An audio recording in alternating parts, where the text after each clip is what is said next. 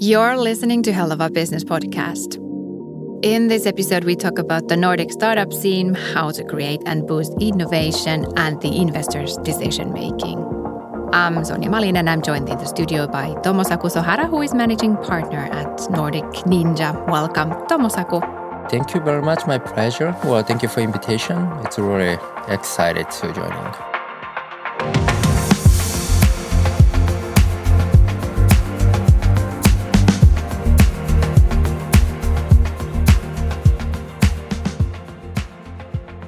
So, the name of your venture capital company, Nordic Ninja, that really paints a picture of a, let's say, a not top-notch team of fund managers that move nimbly in shadows and only strike when the timing is exactly right. So, uh, would this be an accurate description? Well, actually, Nordic Ninja is kind of a brand name. It's not official name of the company. Uh, actually, our official uh, name of the company is JB Nordic Ventures. So J stands for the Japan, uh, well, um, V stands for the Baltics, and mm. the Nordic Adventures. So the ideal concept of the our our uh, company is kind of making the bridge between the Nordic and Baltic and, and Japan. And but the yeah, uh, some of my colleague in uh, the Finnish colleague told me that well, JB Nordic Venture is not sexy. It's kind of not interesting, not okay. exciting. So that's why we need to combine some kind of a Japan twist. Mm. And the, suddenly we came up with idea the the ninjas because yeah, according to the Finnish and the I mean, ninja is good reputation. It's like a intelligent and sneaking or I mean loyalty, getting a lot of information secretly. Mm. So so those yeah, kind of a concept you have. So so that's why we decided to combine the name of the ninja. Yeah. yeah. I think it's an excellent name. Okay. Um, so you work in the Nordic as well as for the Baltic countries. So why did you choose this part of the world? I'm just thinking, was it this lovely weather we're experiencing today in Helsinki? It's uh, it's late June and it's raining heavily, or is it the handy location just right next to the Arctic Circle? What's your reasoning? Well, first of all, the Nordic Ninja is kind of an independent venture capitals and backed by actually the four Japanese uh, companies. And well, Japan Bank for International Cooperation, largest Japanese governmental financial institutions, and the other three Japanese private tech company, including Honda, Omron, and Panasonic. And we are focusing for the early stage investors and with big ambitious and goals to make the world better and interesting. And the, let me explain a little bit about the Japanese situations. well, 30 years ago in 1989, maybe, more than 30 of the world top 50 companies based on the market capitalizations were Japanese company. Oh. More than 30 out of hmm. the 50. According to last year's statistics, it shows only one company out of the top 50. It's, it's only the Toyota. One of the factor is uh, a syndrome we called not invented here syndrome. Um, this is kind of a corporate culture that doesn't accept or is not willing to accept exterior or third-party technology or product. So as you can imagine, Japanese companies has a lot of I mean, traditional I mean legacy. So they don't want to, I mean, get on board with other technologies, right? I mean, they are proud of I mean their technology or their their products. But recently, many Japanese companies, especially manufacturing company or hardware companies, what has been led by top management, decided to explore the possibility to collaborate with a startup and, and other companies. Mm. And so that's why they set up the corporate venture capital in Silicon Valley, in Israel, or Shenzhen in China, but they don't focus for the Europe. And at the same time, I mean, uh, from us, we see there are a lot of potentiality in Finland and and Sweden and Estonia especially. I mean, entire Nordic and Baltic regions. Uh, for example, Nordic and Baltic has a higher number of startups per capita than any other region except the Silicon Valley. And also the Nordic have a higher share of a billion dollar exit in comparison to GDP than any other region in the world. You have a top tier talent and the both sides for the hardware and the software, and also the great startup ecosystem and the really, really aggressive entrepreneurship. So that's why we want to make a bridge between well, Nordic and Baltic startup ecosystem and the Japanese big corporate cultures. And uh, yeah, our hypothesis we may be able to bridge that, and we can contribute for the for the ecosystem in here. So that's why we decided to yeah uh, create the Nordic Ninjas and focusing for Nordic and Baltic startup. Um, so you talked about Silicon Valley. You talked about the Nordics. Um, how does, in your opinion, this Greater Helsinki uh, startup scene differ from the other startup hubs in in other parts of the world? So not only the Silicon Valley, but uh, uh, are there any characteristics you would like to point out? Yeah, well, the first of all, people can come up with great innovative ideas or concept everywhere in the in the world. So regardless of locations, uh, but they, they, need a lot of support uh, to realize the, the their idea or concept. They need to get the seed money. They need to find a, I mean, partner as a co-founders. They need to have some mentor to get the initial feedback of their concept or, or ideas. So that's why I mean, developing an ecosystem is really critical for, for the startup. But in Helsinki, I mean, uh, of course, the volume wise, it's a little bit different from Silicon Valley. But in Helsinki, you have everything from my perspective.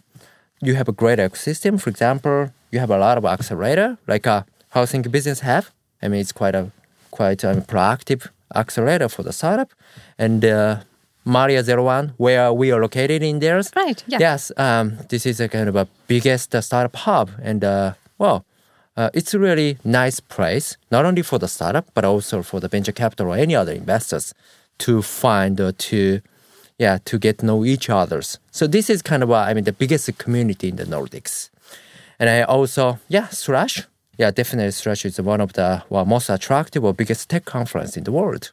On top of that, FIBAN, well, Finnish Business Angel Network is the largest business angel network in Europe. So there's a lot of categories and there's a lot of, I mean, the factors which can contribute to the really big um, startup ecosystem. So from my perspective, well, Finland and Nordic and Baltic is really attractive, although they compare to the Israel or Silicon Valley. Let's stay on the topic. So about Nordic Ninja, so you are a deep tech focused venture capital fund and your portfolio when I went through that is that's amazing what you have done.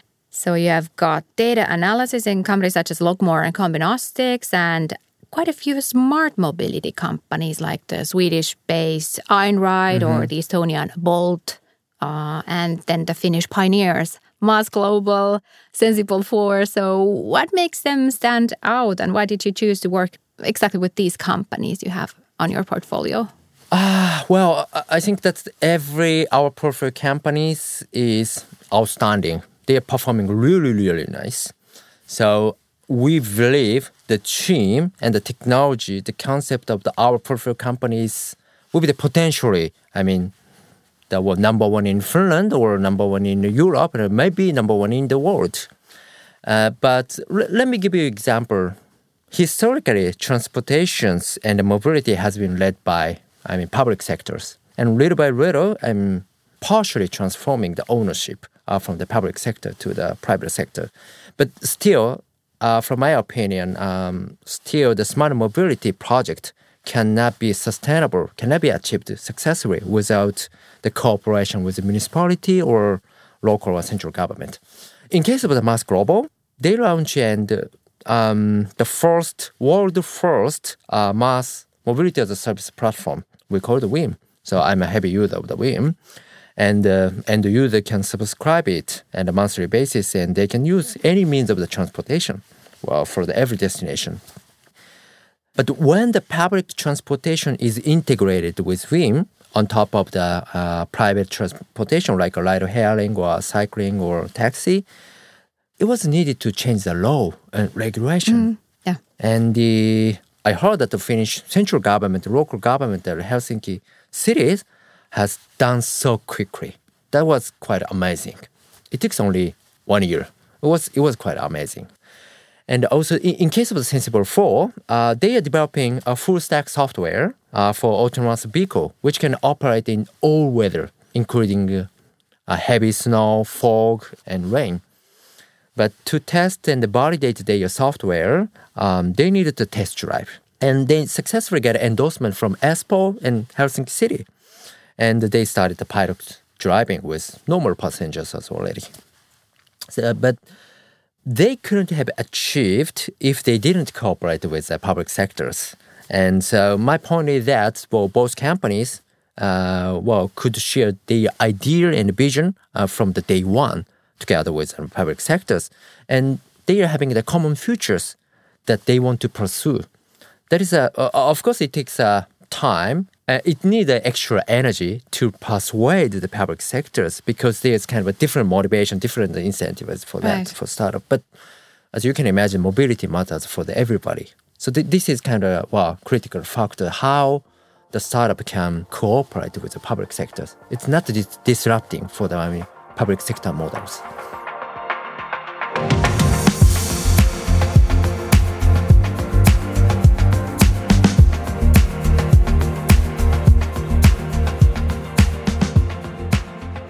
I would like to stay on the topic of ninjas. Um, if every ninja has a favorite tool, their preferred way of doing business, if you will, uh, what's the special weapon you've got at Nordic Ninja? The kind of uh, super sharp blade that gives you the extra edge in finding the right company to add to your portfolio?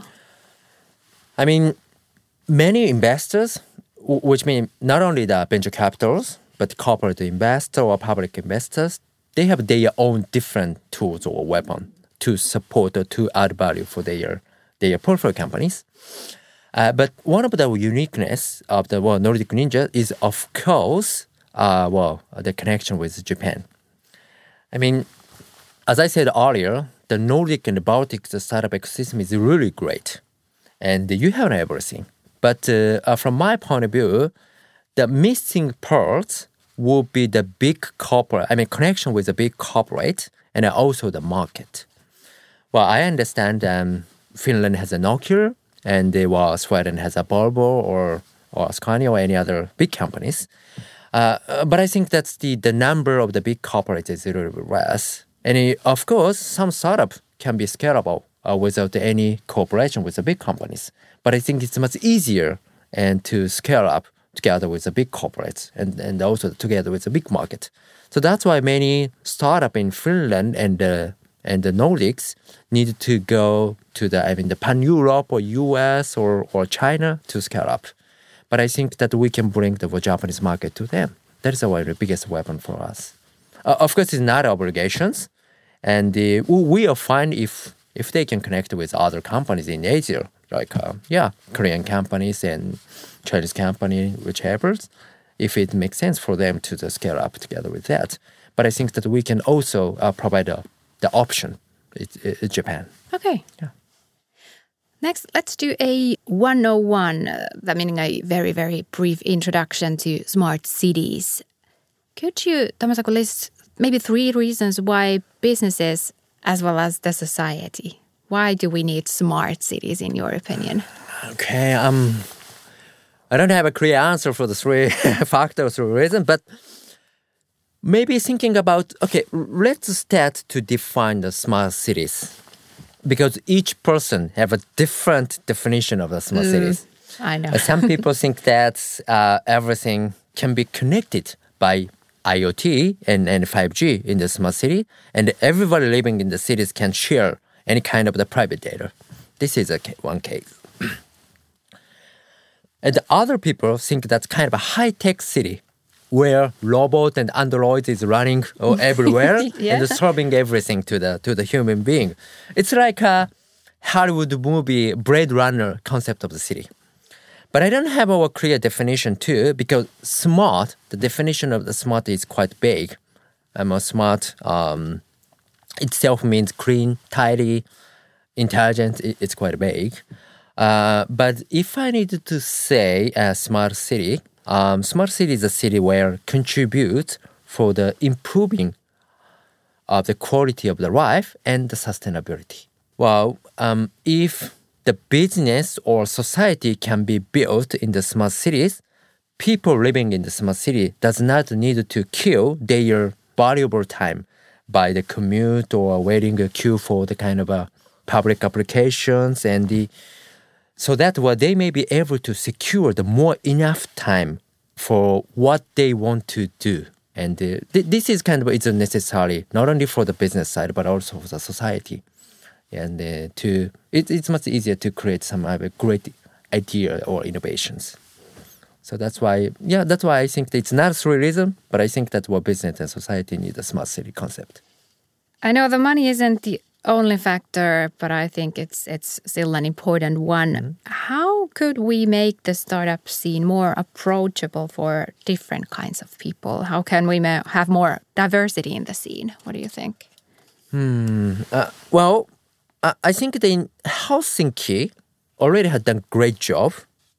I mean, you have already great diversification in terms of the uh, startup scene. Well, the Finnish can have a perfect English skills, and you have an open mindset, and the every startup in Finland is thinking about the global scalability from the day one this is a total different from like uh, China and maybe the US because they have a big domestic market. So from my perspective, you have already, I mean, really, really great uh, diversification in the startup. But on top of that, if we see one of the challenging point uh, for the startup scene in Finland or in Helsinki, maybe lacking of the growth money.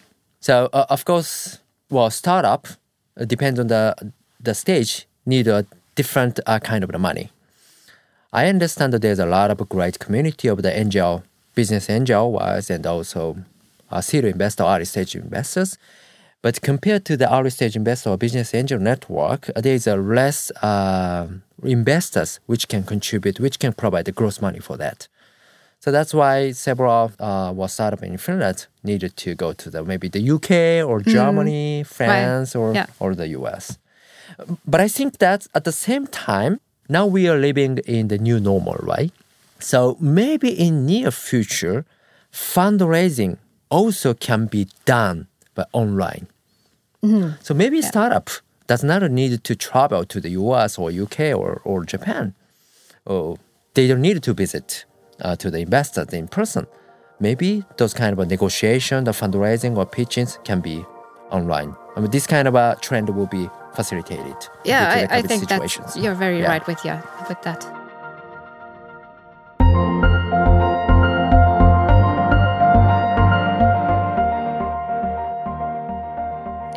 Nordic Ninja would have an endless fund, what would the smart city of your dreams look like?